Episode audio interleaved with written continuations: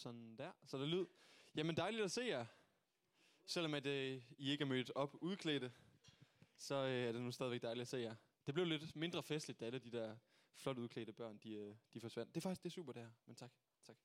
Yes, jamen, øh, jeg kan sige, at jeg hedder øh, Emil, og øh, ja, jeg er 27 år gammel, og er lige flyttet til København for tre uger siden, fordi jeg skal over og være præst i København Vineyard. Og ellers har jeg egentlig boet her i, øh, i byen i, øh, i lang tid. Og ja, men nu skal jeg så derover. Det er simpelthen sådan en dejlig kirke. Og jeg tænkte, jeg faktisk vil starte med at sige tak til jer for det job, som jeg har fået i København. Fordi jeg har egentlig ikke kommet her i kirken, mens jeg boede her. Øh, jeg er kommet i Aarhus Valgmenighed. Øhm, hvad hedder det? Men øhm, så har jeg læst teologi, og øh, på et tidspunkt så skulle man så i praktik.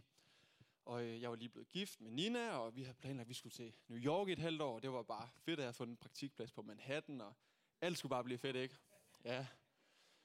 Så sidder vi der på bryllupsrejse i et sommerhus i badekarret, og øh, finder ud af, at det, det, det, det dur ikke. Vi kommer ikke afsted. Hvad finder vi så på, ikke? Og vi vidste, at vi ville prøve noget andet i et halvt år. Og så tænkte vi, ej, det, det mest eksotiske, man kan lave i Danmark, det må være at tage til København. Og øh, så øh, vi tænkte, ej, det gør vi. Og der i badekarret vidste vi instinktivt, hvis vi tager til København, så skal vi også komme i København Vineyard.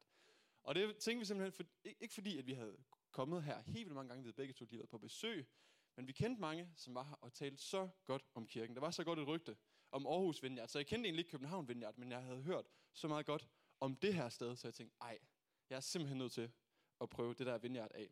Og øh, nu skal jeg så til at øh, være præster. Så jeg tænkte, jeg måtte hellere sige tak til jer. For det gode rygte, der går om jer, og I er simpelthen sådan en dejlig kirke. Og simpelthen, selvom I står midt i sådan en mærkelig transitionsperiode, jeg er sikker på, at I simpelthen stadigvæk i mange år vil være en velsignelse her i byen, ligesom I fortsat er. Og jeg ønsker bare i hvert fald alt det bedste øh, ind i den situation. I dag så øh, skal vi tale lidt om længsel. Og jeg kan starte med at stille et spørgsmål om, hvad længes du efter? Eller hvad er det sådan, måske du på det seneste har gået og længtes efter? Har det været at rejse sted til et dejligt sted, ligge på en god strand? Har det været, hvorhen kan jeg få den bedste faste lavnsbolle til at klare mig igennem den her dag? Hvad har du gået og længtes efter? Noget af det, jeg selv har længtes virkelig meget efter på det seneste, det har været sol. Jeg synes simpelthen, januar og februar har været det mest grå, der har været i mands minde. Hvad hedder det? Øh, så at se solen, den har skinnet sådan i dag og i går, det, simpelthen, det er så skønt. Men vi skal tale noget om længsel. Og øh, vi skal læse en beretning sammen fra Johannes Evangeliet kapitel 4 om en kvinde, som får et møde med Jesus, kvinden ved brønden. Og det handler i høj grad om hendes længsel, som bliver mødt. Hendes længsel, den bliver slukket, hendes tørst bliver slukket. Og øh, jeg vil egentlig lige læse noget af den her tekst op. Jesus, der har en samtale med den her kvinde. Der står sådan her. Jesus kom da til en by i Samaria, der hed Sykar, i nærheden af et stykke jord, Jakob gav sin søn Josef. Der var Jakobs kilden. Trælle vandring satte Jesus sig så ved kilden. Det var ved den 6. time. En samaritansk kvinde kom for at hente vand. Og Jesus sagde til hende, giv mig noget at drikke. Hans disciple var nemlig gået ind til byen for at købe mad. Den samaritanske kvinde sagde til ham, hvordan kan du, en jøde, bede mig, en samaritansk kvinde, om noget at drikke? Jøder vil nemlig ikke have noget med samaritaner at gøre. Jesus svarede hende, hvis du kendte Guds gave og vidste, hvem det er, der siger til dig, giv mig noget at drikke, så vil du have bedt ham, og han ville have givet dig levende vand. Kvinden sagde til ham, Herre, du har ingen spand, og brønden er dyb. Hvor får du levende vand fra? Du vil ikke større end vor fader Jakob, som gav os brønden, og selv drak af den, ligesom hans sønner og hans kvæg. Jesus svarede hende, en hver, som drikker af dette vand, skal tørste igen. Men den, der drikker af det vand, jeg vil give ham, skal aldrig i evighed tørste. Det vand, jeg vil give ham, skal i ham blive til en kilde, som vælger med vand til evigt liv. Og kvinden sagde til ham, Herre, giv mig det vand, så jeg ikke skal tørste, og gå herud og hente vand. Noget af det, som jeg virkelig synes er skønt og ved at læse i evangelierne, det er, at man læser om virkelige menneskers møde med Jesus. Det er ikke bare teori, teori teoretiske principper, teologi, men det er simpelthen ægte møder, som mennesker har med Jesus. Og det er det også her. Det er en virkelig kvinde, et virkeligt menneske, der her har et møde med Jesus. Og hun er gået over i verdenshistorien som kvinden ved brønden. Johannes der, der har skrevet at han har ikke lige gjort sig den ulejlighed lige at finde ud af, hvad hun hedder, lige fået skrevet det ned, så vi må nøjes med bare at kalde hende for kvinden. Men i hvert fald, det er heller ikke det, der måske er det centrale. Det centrale her, det er, hvordan Jesus møder hende. Hvad der sker i det her møde med Jesus.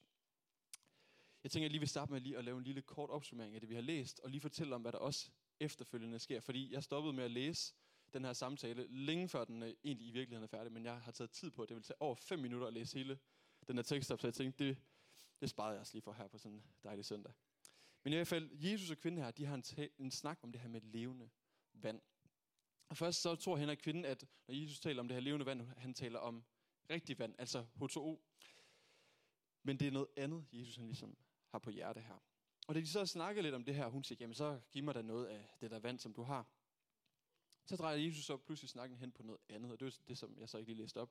Han begynder at tale med hende om hendes liv, og han siger til hende, lige nu, der har du en mand, som egentlig ikke er din mand, som du bor med. Og Jesus fortsætter endnu videre, så siger han, faktisk har du haft mange mænd i dit liv, som egentlig ikke var dine rigtige mænd. Og jeg kan ikke lade være med at tænke, altså nu kørte det lige så godt, en god snak, rimelig safe om levende vand, og lige pludselig så begynder Jesus at tale om svære ting i hendes liv. Og hvad er det lige Jesus han vil? Vil han bare lige tvære i det? Vil han lige træde på hende? Lige vise hende, at jeg er perfekt. Du har taget fejl. Jeg tror virkelig ikke det, at det er det, der er på spil. Jeg tror ikke, Jesus han bringer det her frem for at fordømme hende. Han bringer det frem, fordi han ønsker at sætte hende i frihed.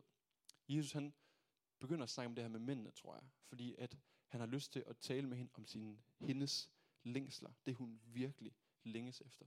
Og han har lyst til at vise hende, at han kan sætte hende fri. At han har det, der virkelig kan sætte fri. Så Jesus han tager ikke det her frem med mændene heller, fordi det er det værste, han nogensinde kunne finde på. Øh, det er den største synd, der findes. Det er slet ikke det, det handler om. Men jeg tror, det handler om, at der, det var et sted, hvor hende og kvinden, hun havde noget at kæmpe med. At hun havde noget, der var svært. Og det, som så sker, da den her samtale den er forbi, det er faktisk ret fantastisk, synes jeg. Kvinden, hun løber tilbage til byen, og så siger hun, jeg har mødt en mand, som har fortalt mig alt, hvad jeg har gjort. Hun har gjort så meget skidt, og hun, hun, hun løber jublende tilbage. Han, har, han ved alt, hvad jeg har gjort. Altså, hun har oplevet en frihed, fordi det er ikke længere hendes fortid, det handler om. Det er noget nyt, der er en ny start, en ny identitet. Det er det, der kan ske, når mennesker møder Jesus. Det er det, der sker for den her kvinde. Og hun siger, måske den her mand, han faktisk er Kristus. Da den her samtale med Jesus og kvinden, den starter, så kan det godt bare ligne en normal samtale mellem en mand og en kvinde ved en brønd. Men egentlig det, at samtalen overhovedet finder sted, er faktisk ret vildt. Jesus han bryder en masse grænser for overhovedet at møde hende. Og det kan lyde så negativt at bryde grænser. Det her er på den positive måde, vi taler om det her. Jesus han bryder nogle barriere, kan vi også sige, for netop at møde den her kvinde. Jeg vil lige pege på fire ting, som Jesus han gør her. Han bryder en etnisk barriere, en barriere, der handler om køn, en social barriere, og en om sådan her tjenerforhold, altså man kunne kalde det magtforhold. De kommer der om lidt. Men det første, det etniske, det er, at Jesus her, han går ned igennem Samaria. Og normalt så, jøder, som Jesus han også var, han var jøde, de vil aldrig nogensinde gå ned igennem Samaria. Samaritanerne, dem kunne jøderne ikke lide. Der var nærmest et hadforhold imellem de to. Det skyldes især, at de var meget uenige om, hvilket bjerg man skulle tilbe Gud fra, og det gjorde bare, at de kunne ikke øh, overhovedet blive enige om noget som helst. Så normalt, så vil Jesus disciple nok have foreslået Jesus, lad os da lige gå udenom Samaria. Men Jesus, han ved, man bliver ikke uren af at gå igennem det her land, så han ved, han kan sagtens gå igennem der. Den barriere, den bryder Jesus. Han går til et forkastet folk. Han går hen til dem, som ingen andre de kan lide. Dem, som en kultur har sagt, de er urene. Dem, som vi kan noget at gøre med. Der går Jesus ind. Jesus han bryder en etnisk barriere for at møde den her kvinde. Jesus han bryder også en barriere, som handler om køn. Det var sådan, at den her, den her gang, der var det sådan, at mænd og kvinder, de skulle ikke tale sammen offentligt. Og det skulle de især ikke, hvis det var, at de overhovedet ikke havde nogen relation i forvejen. Og Jesus han har jo ikke mødt den her kvinde. Han er bare en fremmed mand. Så alt i den her kultur sagde, de to må ikke have en samtale. Så jeg tror, da at han overhovedet har henvendt sig til hende, så tror jeg, hun har fået et chok. Den her mand må ikke tale med mig. Han har læst, at en mand måtte ikke engang have øjenkontakt med en kvinde i nogle af de her kulturer, hvis det var, de ikke kendte hinanden. Men Jesus siger, at det er en dårlig barriere. Det er jo ikke det, jeg mente, dengang jeg skabte jer som mand og kvinde, at I skulle dele op imellem kønnene på den måde. Og den bryder han, fordi han vil tale med hende her. Han vil møde hende Den barriere bryder han også. Så bryder han også en barriere, der handler om social status. Den her kvinde har højst sandsynligt været meget udstødt fra det samfund, øh, hun har været i, og det kan vi regne ud ud fra det tidspunkt, hun går ud til brønden her. Hun går ud til brønden på det allervarmeste tidspunkt på dagen. Der var i på den 6. time, hvor solen er allerhøjest. Det har været mega varmt sikkert. Normalt gik man enten ud om morgenen sammen med de andre kvinder, eller om aftenen sammen med de andre kvinder, mens det var lidt bedre i vejret. Man gik altid derud sammen med andre. Men hun kommer gående her alene midt på dagen, mens det var aller værst at være der. Og det har nok været fordi, at der ikke har været nogen, der gad at have noget med hende at gøre. Hun var uværdig. Der er nogen, der tænker, at hun måske endda har været prostitueret. Der har i hvert fald været et eller andet, der har gjort, at folk de ikke ville være sammen med hende. Hun var alene. Igen, Jesus han bryder den barriere og siger, jeg vil gerne have noget med dig at gøre. Og den sidste, det er det magtforhold, som er imellem dem. Jesus han kommer, han er Guds søn. Han kan lige så godt bare sige til hende, giv mig noget og drik, jeg er Guds søn. Kom nu lige og, og, og hjælp mig lidt her. Øhm, men han gør det på en respektfuld måde, det her. Og faktisk det, at han beder hende om at få noget at drikke, er faktisk enormt respektfuldt. Han siger faktisk, du har faktisk noget, som jeg kan bruge. Du er ikke bare ligegyldig for mig. Du har faktisk noget, som jeg mangler, noget, som jeg kan bruge. Der er en, der hedder Kenneth Bailey, han har sagt det sådan her. Kvindens værdighed understreges i og med, at hun bliver bedt om at hjælpe Jesus med de ressourcer, hun har til rådighed. Jesus han ser hende som værdig, værdig til faktisk at kunne bruges til noget. Hun var vant til, at hun var ubrugelig, udulig i andres øjne, i måske hendes egen øjne. Jesus siger, jeg kan faktisk godt bruge dig. Man kunne holde en hel tale ud fra de her barriere og øh, gå endnu mere i dybden med dem. Men jeg vil lige bevæge mig et andet sted hen. Men jeg kunne stille os selv det, vi kan stille os selv det spørgsmål for nu i hvert fald. Sætter vi nogle gange sådan nogle barriere op for mennesker? Er der i vores kultur nogle grænser, som er blevet sat op, som er destruktive, som vi i kirken måske især med, som med Jesus som forbillede burde at bryde med? Er der nogen, som er udstødte, som vi kan gå til, som vi kan bringe håb, som vi kan møde? Jeg tror, vi må stille os selv i vores eget liv også, som, ja, som kirke, som fællesskab. Er der nogen, som vi kan møde med den kærlighed? Er der nogle barriere, som vi faktisk burde opbryde? bryde? Ja. Men nu handler det jo om levende vand. Og hvad har det at gøre med det her med at bryde barriere? Det har en hel masse med det at gøre, tror jeg. Fordi at Jesu kærlighed, den kender ikke grænser. Der er ingen grænser for Jesu kærlighed. Andre mennesker i den her landsby, de har tænkt om hende kvinde, at hun var udstødt. Hun var uren for Jesus, der baner kærligheden til vej. Den baner sig vej til hende. Også i hendes eget selvbillede tror jeg virkelig, at hun har følt sig udstødt, uværdig, mindre værd. Og Jesus siger til for mig er du værdifuld, for mig er du ren, for mig er du elsket. Det der sker her, det er, at kvindens dybeste længsel, den bliver mødt den her dag. Og det forvandler hendes liv. Hun bliver set, hun bliver mødt, hun bliver elsket. Hun har haft en krukke med ud til, til brønden, gang hun kommer. Jeg tror egentlig på en eller anden måde, det kan være lidt en metafor for det, som egentlig sker her. Hun kommer med en krukke, og da hun tager væk derfra, der lader hun den stå. Hun har glemt alt om den krukke. Det betyder ikke, at hun aldrig nogensinde bliver tørstig igen, at hun ikke får brug for den til at få vand igen. Det er ikke sådan, at uh, Jesus på den måde giver sådan noget super H2O, så man ikke skal teste igen. Men jeg tror, det er et billede på, at hun fik noget bedre. Hun fik noget større. Der var mere, som hun kom hjem til. Hun fik den her erfaring af, at der er mere til livet. Der findes mere, end sådan som det bare var. Det er så kvinden, hun fik det her levende vand. Og så kan vi jo så selv stille os det spørgsmål, hvad med os? Jeg tror selvfølgelig, det gælder for os. Men drikker vi af det? Tager vi imod det? Åbner vi os op for den strøm af kærlighed, som Gud han ønsker at møde os med? Åbner vi os op for Gud, som den her kvinde, hun gjorde den her dag, og egentlig er et forbillede i det at åbne op og tage imod. Mens øh, jeg sådan har læst den her tekst øh, mange gange i min forberedelse hertil, så er der særlig en sætning, som jeg synes har stået ud for mig. Og det er den her, som Jesus siger. Hvis du kendte Guds gave og vidste, hvem det er, der siger til dig, giv mig noget at drikke, så vil du have bedt ham, og han vil have givet dig levende. Jesus han elsker at give. Han elsker at give. Det er den han er, det er sådan han er. Han vil bare give. Og han siger, hvis du bare vidste, hvor god jeg var, så vil du også have bedt mig om mere. Jeg har en ven, som når han beder, så beder han typisk en bøn, der lyder lidt eller det her. Jesus, du er meget bedre, end vi tror. Jesus, du er så meget bedre, end vi tror. Jesus, det kender jeg selv i mit liv, at jeg kan gøre ham dårligere, end han faktisk er. At jeg kan glemme, hvor meget liv han har at give. Og jeg er selv på en vandring i at lære og finde ud af, hvor god Jesus faktisk er. Og det er min egen bøn, at Jesus viser som en, der er meget bedre, end jeg tror. Jeg kan også at tænke på øh, Jesus selv, der øh, to gange står foran Jerusalem og græder over, over byen og, og siger noget lignende. Det ene gang, der siger han, Jerusalem, Jerusalem, hvor ofte har jeg ikke vil samle dine børn, som en høne samler sine kyllinger under vingerne, men I vil ikke. Et andet sted, der står sådan her. Da han kom nærmere og så byen, så græd han over den og sagde, Vidste blot også du på denne dag, hvad der tjener til din fred. Hvis du bare vidste, hvor meget fred der er at få. Når man virkelig vil understrege noget, så siger man det to gange sig. Jerusalem, Jerusalem. Jesus har virkelig noget på hjerte her. Jeg vil virkelig gerne give jer noget. Lyt nu. Lyt, lyt til, hvad det er, jeg siger til jer. Og så tror jeg også, at Jesus han har det med Aarhus. Jeg tror også, han nogle gange står og græder. Græder ikke af sådan vrede over os eller noget, men græder af omsorg for os. Aarhus, Aarhus. Hvis du bare vidste, hvad det er, der tjener til din fred. Hvis du bare vidste, hvor meget liv jeg faktisk har at give. Der er i Vesterbro Sogn lavet en, øhm, en undersøgelse af unges spiritualitet.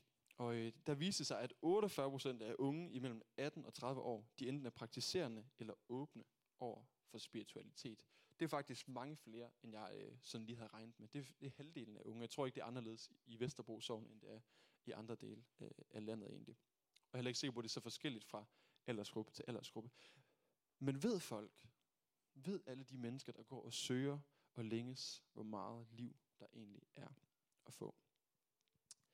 C.S. Lewis, som er en af min helt store helte, han har sagt en masse gode ting om længsel, og jeg vil lige starte med et citat her.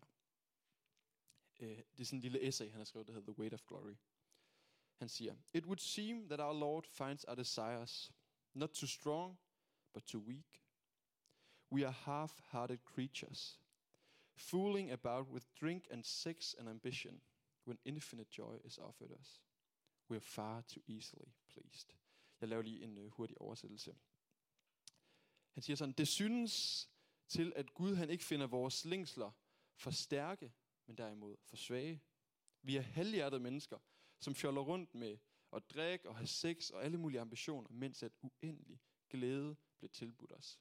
Vi er alt for lette og tilfredsstillede.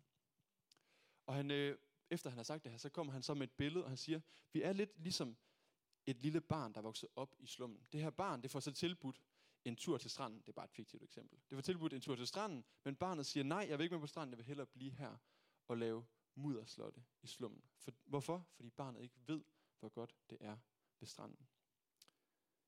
Jeg tror ikke, vores problem det er, at vi længes. Det er ikke, at vi længes for meget, men jeg tror faktisk, det er, at vi ikke søger længe nok. Vi er for lette og tilfredsstille. Augustin, kirkefaderen, han har sagt nogle meget kendte ord. Mit hjerte er uroligt, til det finder fred i dig. Bliver vi virkelig med med at søge, indtil vi finder den fred, som Jesus han kan give. I øh, Amias' bog, der siger, øh, ja, han er profet fra Gamle Testament, han siger sådan her, om Israel. De har forladt mig, en kilde med levende vand, og de har udhugget cisterner, cisterner, der slår revner og ikke kan holde vand. Der er så et billede af Israel her, som i stedet for bare at tage imod for den kilde, som allerede er til stede. De er begyndt at gå rundt og grave deres egne huller. De vil lave deres egne brønde. Prøv at se, om de kan få vand på en måde, som de selv har gjort sig fortjent til. Og sådan tror jeg egentlig, vi alle sammen gør. Det kender jeg selv til. Jeg kan selv komme til at gå efter at grave mine egne brønde.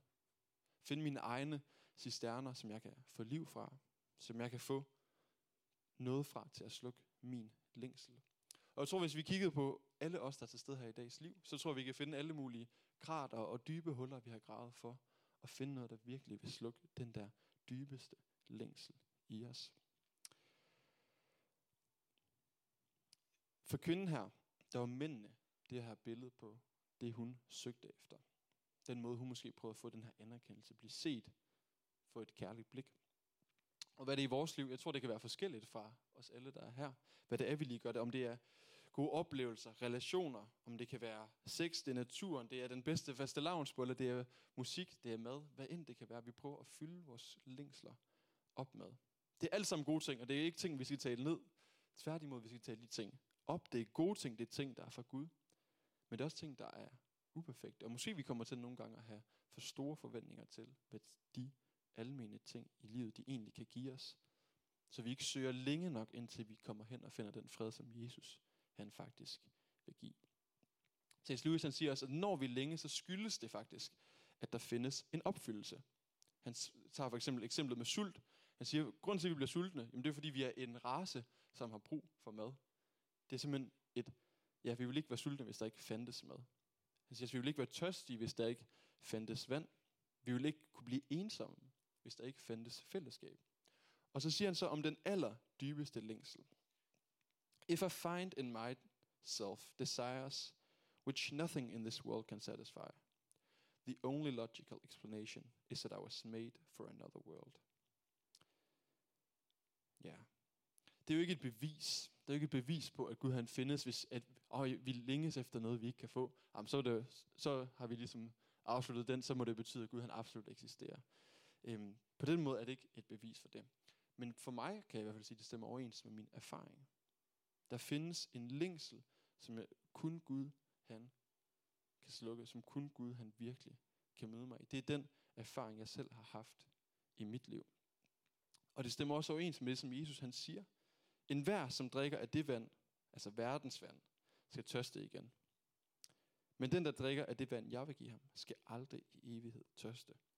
Det vand, jeg vil give ham, skal ham blive en kilde, som vælger med vand til evigt liv. Det er et stærkt løfte, det er nogle store ord, han kommer med, at man aldrig skal tørste. Øhm, og han bruger endda sådan på grundsproget, sådan den stærkeste benægtelse, man overhovedet kan lave noget. Han sådan siger, egentlig ordet ikke to gange i streg. Øh, man kan sige ikke to, på to måder på græsk, u og med, han sætter dem efter hinanden. Så han siger på en eller anden måde, den der tror på mig skal ikke ikke tørste igen. Man kan også oversætte det med aldrig nogensinde på nogen måde. På noget tidspunkt skal man tørste igen. Og hvordan kan han sige det? For selvom at vi kan opleve og blive fyldt af Gud, at han kommer og møder os, det er min egen erfaring, så kender jeg stadigvæk også til længsel. Jeg kender stadigvæk til, at det ikke altid bare er sådan, at jeg går og føler mig fyldt op. Men jeg tror, det er et løfte, det her. Det er et løfte om, at Jesus han ønsker at fylde os.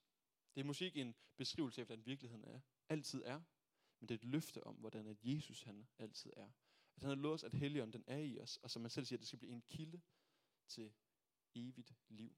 En kilde, som er i os, som er til stede i os altid. Og det er den gode nyhed, at der er levende vand. At vandet, det strømmer. Der er et flow, som vi ikke kan stands. Det bliver bare ved og ved og ved. Vi kan ikke stoppe floden, men vi kan hoppe i den. Vi kan ikke selv skabe vand, men vi kan få lov at tage imod det vand, som Gud han giver. Det var også det, vi så med kvinden igen. Jeg tror, at hun tænkte, at hendes mislykkede i hendes egne øjne, hendes mislykkede liv, det må have stanset den der flod af kærlighed og vand. Men det er jo ikke det, som var virkeligheden for hende. Og jeg tror nogle gange, at det som synd det gør for os, det er, at vi kommer til at tænke for dårligt om os selv. Vi kommer til at tænke om os selv, jeg kan da ikke være elsket. Der kan da ikke være levende vand til mig. Men det er ikke sådan, det er. Hos Jesus, han regner på en anden måde, end vi selv gør. Og han inviterer os. Han siger, I kan altid få af det her levende vand. Jeg vil slutte med øh, at øh, læse et øh, bibelvers op, som øh, kong David, øh, han har, øh, han har, ja, noget han har sagt. Han skrev det selv i en, øh, i en salme, han skrev på et tidspunkt. Han siger sådan her. Hos dig er livets kilde. I dit lys ser vi lyset. Kong David, han havde alt. Han var konge af en nation, der bare voksede og ekspanderede sig. Han havde det hele. Han havde endda seks koner, hvilket nok mest af alt bare var mærkeligt. Men han, han pegede på noget, så fik han det. Han havde alt det, han kunne tænke sig. Og alligevel så siger han, hos dig Gud er livets kilde. Det er ikke alt det andet der, der er det største. Gud, livet, det kommer virkelig fra dig. Men så siger han så noget andet, som jeg synes er ret interessant. I dit lys, der ser vi lyset. På en eller anden måde, så er det som om man siger, at Gud, den som du er, det gennemstrømmer alt. Og alt hvad vi har, alt hvad vi får, det kan vi tage imod med tak. Så at vi ikke skal benægte de ting, som er i verden, men netop få et lov til at tage imod det med tak som gaver fra Gud. Så det vil sige, at god mad, god oplevelse og en dejlig solopgang, det er en gave fra Gud. Gud, i dit lys, der ser vi bare endnu mere af, hvor godt det er, det som du har skabt. Hvor meget der er, hvor meget det bare strømmer over alt det, som du giver. I dit lys, Gud, der ser vi lys. Og det vil også være min egen bøn. Gud må ikke bare få lov at se endnu mere af, hvor god du er. Både i de gange, jeg kommer og beder til dig, Gud, men også bare i den måde, jeg er i verden på. Må ikke få lov at se, at du er over det hele, og du flyder over med kærlighed og er over alt. Vi skal til at bede sammen, og jeg vil egentlig bare invitere os til at øh, rejse os op. Og øh, Jesus han lover os, at han, han rækker ud til os. Så han, jeg tror, han siger til os i dag, hvis du bare vidste, hvor god jeg er. Og jeg vil egentlig bare bede en, en bøn om, at vi må få lov at se mere af det. Har du lyst, så er du også velkommen til at række dine hænder frem. Ja, Jesus, jeg beder til, at vi må få lov at se og vide og mærke, hvor meget godt der er for dig. Du siger selv til os, Jesus, hvis vi bare vidste, hvor meget der er at få. Og der kan være så meget i vores liv, der blokerer for det. Det kan være ting, vi kæmper med, ting, vi bliver stresset over, ting, vi frustrerer os over. Men må vi bare få lov at se, at du ønsker at give, du elsker at give. Må vi få lov at hoppe ned i den flod af kærlighed, der bare strømmer, og må du bare tage os med med strømmen, Jesus. Ja, Jesus, du er meget bedre, end vi tror. Og det beder om, at vi må smage på, og vi må vide helt ind i vores hjerter. Jesus, jeg beder bare til, at du må komme og møde os i dag. Mød os, ligesom du vil, og mød os med dit liv og din kærlighed. Ja, amen. Vi kan bare lige blive stående. Vi skal til at øh, fejre nadver sammen. Og øh, rent praktisk, den måde, det kommer til at foregå, det er, at der er to stationer. En øh, herover og en derover. Og lige om lidt, når jeg lige har øh, læst lidt op, så øh, kan man komme op, og så tager man øh, brød og vin, så går man tilbage på sin plads, og så venter man stadigvæk lige med at indtage det, indtil at jeg lige øh, indstifter det der. Men jeg vil lige læse op, hvad Paulus han selv har sagt om nadvåren. Han siger sådan her. For jeg har modtaget fra Herren, og også overleveret til jer, at Herren Jesus i den nat, da han blev forrådt, tog et brød, takkede, brød det og sagde, det er mit læme, som gives for jer. Gør det til ihukommelse af mig. Lige så tog han også bæret efter måltidet og sagde, dette bærer er den nye pagt ved mit blod. Gør det hver gang I drikker det til ivkommelse af mig. For hver gang I spiser dette brød og drikker bæret, forkynder I Herrens død, indtil han kommer. Ja, Jesus han inviterer os til at komme og tage imod, så ja, værsgo og, øh, og komme op.